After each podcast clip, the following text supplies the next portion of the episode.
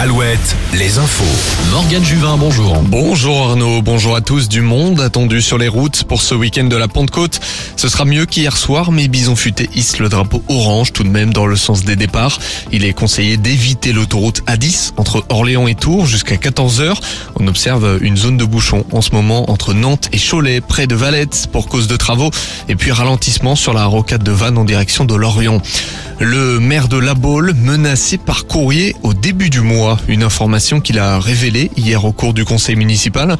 L'élu a reçu un courrier anonyme avec trois pages à l'intérieur. Deux images d'une extrême violence montrant la tête sans vie de Samuel Paty ainsi qu'une photo prise dans le Bataclan au moment des attentats de novembre 2015.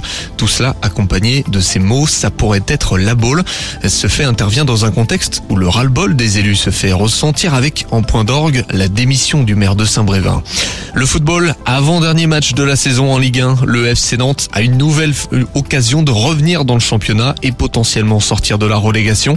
Pour cela, il faudra battre Lille ce soir dans le Nord et voir Auxerre chuter à Toulouse, coup d'envoi à 21h. Rennes de son côté accueille Monaco, Angers 3, Lorient joue à Clermont et Brest à Marseille. Le club phocéen qui fête les 30 ans de son sacre en Ligue des Champions. Ça joue ce soir en handball féminin, dernier match de la saison. Brest joue à domicile, Nantes, Chambray-les-Tours et Celles-sur-Belle à l'extérieur. Au classement, Brest est deuxième devant Nantes et Chambray-les-Tours. Celle-sur-Belle se maintient à la dixième place. Un mot de cyclisme pour terminer deuxième étape des boucles de la Mayenne. Plus de 180 km à parcourir cet après-midi entre Saint-Marc-sur-Colmont et Lassay-les-Châteaux. Départ dans un peu plus d'une heure. Rendez-vous à la mi-journée pour un nouveau point sur l'information.